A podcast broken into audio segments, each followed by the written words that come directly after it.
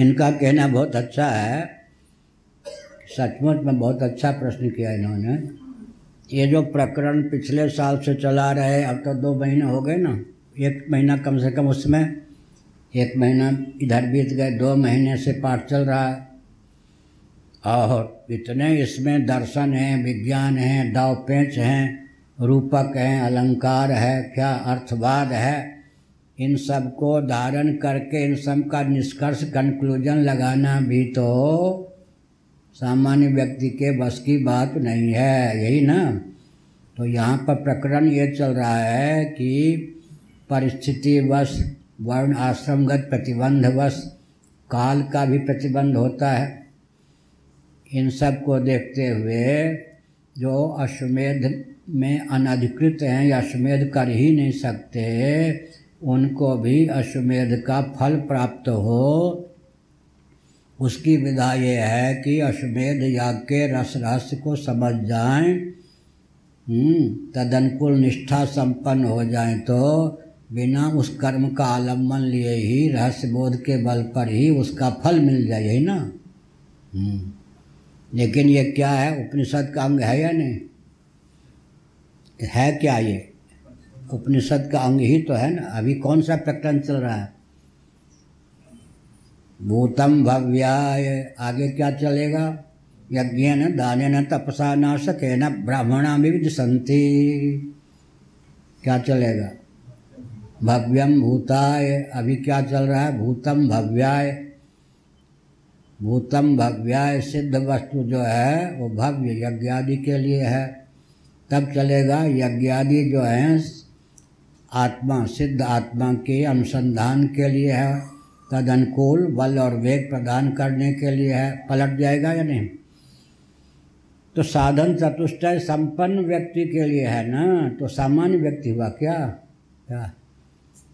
हिरण्य गर्भ से प्रबल हुआ या दुर्बल या समान? मुक्षा नहीं है तो क्या हुआ? विवेक वैराग्य संपत्ति हो मुक्षा ना हो तो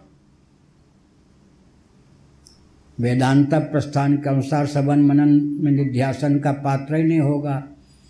तो ये इस विद्या में जो पात्रता है, वो पात्रता संपन्न व्यक्ति ब्रह्मा जी से घटिया होगा या समान होगा या ऊपर का होगा? अब आप निर्णय दो। रंगनाथ मिश्र के समान चीफ जस्टिस आप ही को बना दिया। निकेल जी कहेंगे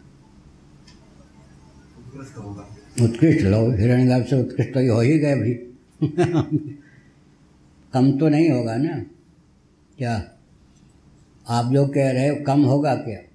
साधन चतुष्ट संपन्न व्यक्ति सुन के पुण्य अर्जित करना अलग चीज़ है, लेकिन यहाँ श्रोतव्य, मंतव्य निध्यासितव्य भी तो यही श्रुति है ना यही। कौन? बृहदारण्यक है ना? यज्ञ न दान तपसा न सके न ब्राह्मणा फिर श्रोतव्य मंतव्य निधिध्यासितव्य आत्मा वाय अरे द्रष्टव्य, श्रोतव्य मंतव्य निधिध्यासितव्य तो सार क्या निकला? चतुर्दश भुवनात्मक ब्रह्मांड से जो विरक्त हो चुका है, वो इस विद्या में अधिकृत है या नहीं? साक्षात वो जब इस विद्या में अधिकृत है तो क्या सार निकला? वो हिरण्यगर्भ से कमज़ोर होगा क्या?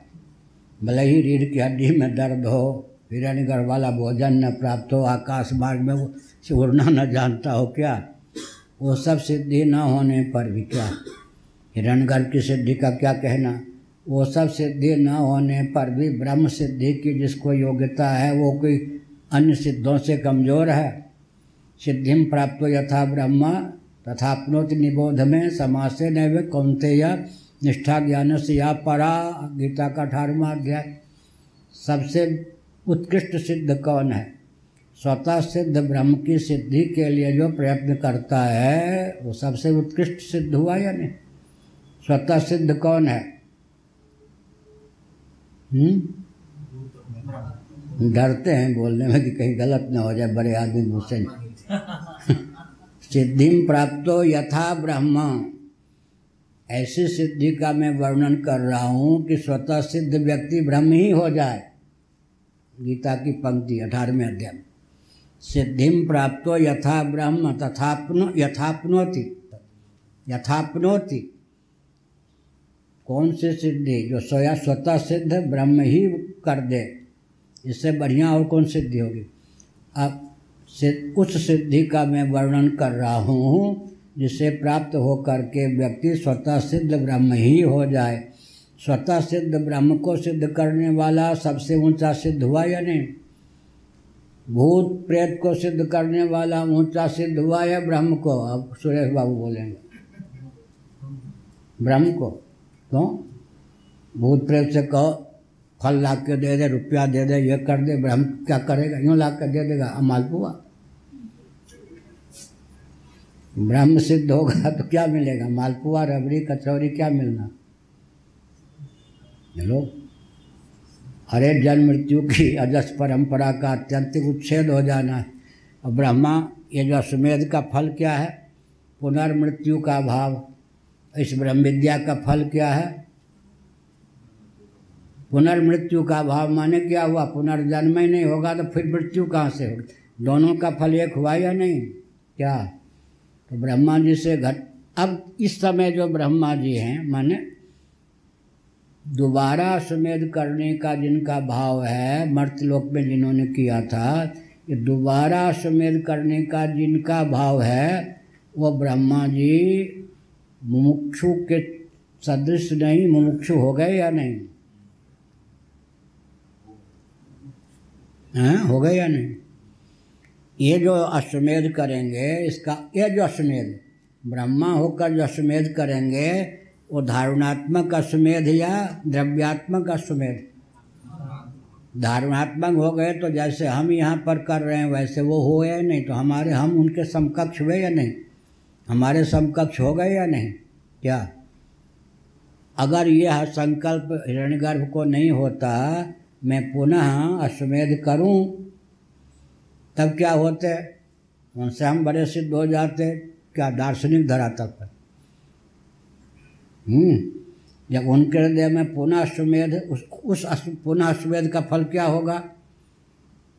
उस अश्वमेध का फल जो होना था प्रजापति हो ही गए। तब दो ढंग से बात होगी। जरा मैं संकोच पूर्वक बोल रहा हूँ। भास्वरानंद गिरी जी की धारा की रक्षा पूर्ण रूप से करने की आवश्यकता है कर रहा हूँ। यह असल में कारणोपाधिक चिद्धातु होने, कारणोपाधिक सर्वेश्वर होने के लिए ये विधा है। कारणोपाधिक जो होते कभी बद्ध होते क्या? कारणातीत अपने को मानते ही हैं क्या? कारणोपाधिक जो भगवान हैं, वो कभी बद्ध होते हैं क्या? क्योंकि वो अपने को कारणातीत मानते ही हैं। कार्योपाधिकता तक बंधन है ना? कारणोपाधिक भगवान भी थोड़े बद्ध होते हैं। क्योंकि अपने को कारणातीत मानते ही हैं। तो ये जो है वहाँ तो अमुक द्रव्य को आहुति का विषय बनाया यहाँ स्वयं को बनाया। तो जहाँ प्रजापति ने स्वयं को ही आहुति का विषय बना दिया। और देवता तो स्वयं है ही। हम्म, द्रव्य और देवता के एकत्व का चिंतन होते ही वो कारणोपाधिक हो गए या कार्योपाधिक? अगर यह इस अश्वमेध को न करते तो हिरण्यगर्भ होने पर भी उनको पुनर्जन्म की प्राप्ति होती या नहीं? आ ब्रह्मभुवनान लोका। यहाँ पर यह है कि हिरण्यगर्भ बद्ध होकर तो जन्म लेते हैं, लेकिन उनकी आयु जितनी है, वो बद्ध होकर देह त्याग नहीं करते या बद्ध होकर प्रलय में नहीं जाते। तो कौन सा ऐसा यज्ञ है, कौन सा ऐसा अनुष्ठान है जिसका आलंबन लेकर ब्रह्मा जी बद्ध होने पर भी मुक्त हो जाते हैं? वो यही है ना? हो गया ना? यहाँ भी तो द्रव्य यज्ञ है या ज्ञान यज्ञ? गीता के चौथे अध्याय के अनुसार। तो इसका अर्थ क्या हुआ? मर्त्य लोक में हम लोग जैसे ब्रह्मा हो गए, अगर इस विद्या को जानने के लिए प्रयत्नशील हैं, वैसे बराबर का हो गए या नहीं? बराबर का होने पर भी रिद्धि सिद्धि में वो बड़े हुए और स्तर की दृष्टि से दोनों बराबर हुए हाँ। इस प्रारंभ के कारण शरीर होगा। हाँ? ब्रह्म सिद्धि के बाद में जो तत्वज्ञ होगा प्रारंभ के बाद देहपात होने के बाद में हिरण्यगर्भ का भी अतिक्रमण करके चला होगा ही तो होगा ही सूर्य मंडल का भेदन करके जाएगा। अब जो हिरण्यगर्भ होगा वो तो बना ही रहेगा जब तक आयु पूरी नहीं होगी। माने आप पहले हो जाएँगे। ठीक ही बात है ना? तो बाजी कौन मारेगा? ठीक कहा बढ़िया। ठीक कहा ना? क्या? अभी ब्रह्मा जी इक्यावनवें वर्ष के हैं। यही ना? ब्राह्मणों द्वितीय परार्ध है। ब्रह्मा जी की आधी आयु। लो जी ब्रह्मा से ऊपर हम लोग उठ रहे हैं। हम्म, सामान्य पाठ है क्या? कपड़ा बेचने और रबड़ी बेचने वाला तो पाठ नहीं है ना, ये कहाँ उठ रहे ठीक कहा इन्होंने। ब्रह्मा जी से हम ऊपर हो गए, कैसे हो जाएँगे? अगर ये ज्ञान पच गया, और ब्रह्मा जी जैसे आयु तो मिलनी नहीं है। क्या? ज्ञान ब्रह्मा जी को भी हुआ, हमको भी हुआ, बराबर हो गए या नहीं? तो ये कहे ना, वशिष्ठ जी से भी ऊँचे हो गए। ब्रह्मा ही क्यों? वशिष्ठ जी कारक कोटि के हैं या नहीं? नहीं, ध्यान गया। तत्वज्ञ का जन्म नहीं होता, तत्वज्ञ का जन्म होता है। दोनों आगे आएगा ब्रह्मसूत्र। क्या? उसके प्राणों का उत्क्रमण नहीं होता। तो वशिष्ठ जी बड़े हुए या हम हो जाएँगे बड़े? हैं? कौन कह रहे? आप तो होंगे ही कैलाश से वेदांत पढ़े हुए तो कैलाश लोग क्या तो फिर कैसे ध्यान गया, कारक कोटि के व्यक्ति कौन होते हैं? कर्मोपासना के फलस्वरूप कभी काम्य कर्म किया? सामान्य नहीं, बहुत ऊँचा। कर्मोपासना के फलस्वरूप जो ब्रह्म क्या वशिष्ठादि पद को प्राप्त हुए हैं, उनका जो प्रारब्ध है, अरबों खरबों वर्ष का है, ठीक इसकी अपेक्षा जो हम लोग मनुष्य हैं। नगण्य आयु को लेकर आए हैं। इस समय जो वशिष्ठ जी ब्रह्मा जी को ज्ञान है, तत्व का, वही ज्ञान कदाचित हमको आपको हो गया या कल्पना कीजिए है तो देह पात पहले किसका होगा? हम लोगों का होगा तो कैबल्य मोक्ष, किसको पहले? वो जीवन मुक्त हैं। प्रारब्ध का भोग चल रहा है उनका, हमारा प्रारब्ध का भोग कट जाएगा। तो हम पहले कैवल मोक्ष को, माने विदेह मोक्ष को प्राप्त होंगे या वो?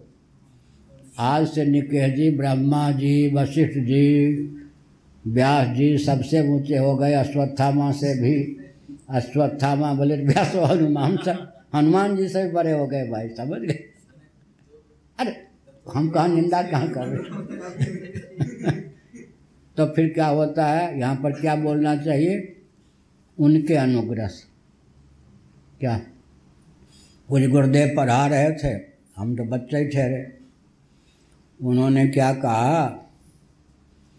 भगवान सूर्य के अनुग्रह से हम लोग रूप का दर्शन करते हैं। नेत्र के अनुग्राहक भगवान सूर्य हैं। मैंने पूछ दिया कि भगवान, फिर सूर्य का दर्शन हम कैसे करते हैं? वो तो नेत्र का अनुग्राहक है। सूर्य हमारे दृश्य हो गए। अनुग्रह उन्होंने कहा, सूर्य भगवान के पास है बढ़िया उत्तर है। नहीं तो चकरा देने वाला प्रश्न है, यानी सूर्य भगवान के अनुग्रह से हम नील पितादि रूप का दर्शन करते हैं। मैं तो ठहरा विचित्र खंडन के लिए नहीं, बहुत बच्चे के समान। हमने कहा, भगवान फिर सूर्य का दर्शन जब हम करते हैं, तब उन्होंने कहा, सूर्य का दर्शन नेत्र से करते हैं उनका अनुग्रह है। क्या? इस समय अगर कोई व्यक्ति ब्रह्मा जी से पहले ही वशिष्ठ जी से पहले ही या व्यास जी से पहले ही क्या पहले हुआ या नहीं? व्यास जी तो बने रह गए, सुखदेव जी चले गए। बेटा बड़ा हुआ या पिता? लो जी। महाभारत, सुखदेव जी का तो सदैव सूर्यमंडल आदि भेदन करते करते, ब्रह्मलोक का भेदन करते अदृश्य हो गए। इस छाया सुख हैं, पुत्र वियोग में तो छाया सुख के रूप में भगवान सुखदेव उनको छाया सुख के रूप में प्राप्त हुए शिव जी के वरदान से। तो व्यास जी तो बने रह गए। उनका प्रारब्ध दीर्घ है। और कौन थे? सुखदेव जी उनके लाडले ल्याल उन्हीं के कृपा से तत्वज्ञ होकर उनके शिष्य होकर भी उनकी आयु व्यास जी की अपेक्षा बहुत स्वल्प। हम्म, वो पहले ही विदेह कैवल्य को प्राप्त हो गए। ठीक है। तो जी, विदेह कैवल्य और जीवन मुक्ति। जीवन मुक्ति, विदेह मुक्ति में विभाजक रेखा जो है, वो व्यावहारिक है या तात्विक? व्यावहारिक है ना? तात्विक क्यों नहीं है? क्योंकि हम जन्म जन्म पहले या कर्म पहले? बाजी तो कर्म नहीं था, जन्म ही कैसे हुआ? अनादि परंपरा है या नहीं? जन्म अज का, ये भी मानना पड़ेगा। जन्म किसका, जीव का, जीव कौन तो जन्म सिद्ध होगा क्या? कर्म भी नहीं सिद्ध होगा। तो जन्म कर्म जो है, जन्म कर्म जो है, ये व्यावहारिक व्यक्तियों को समझाने के लिए तत्व राज्य में। इसलिए हमारे लिए जीवन मुक्ति, विदेह मुक्ति की विभाजक रेखा है, जन्म कर्म की विभाजक रेखा है। वस्तुतः तो ब्रह्म होकर ही वो भी हैं, हम भी हैं। हमारी अल्प आयु है, हम पहले भी देह मोक्ष हो जाएँगे तो यही मान के चले, हम बाजी जब पहले मार देंगे, इसमें क्या बात? उनकी कृपा से हो गया।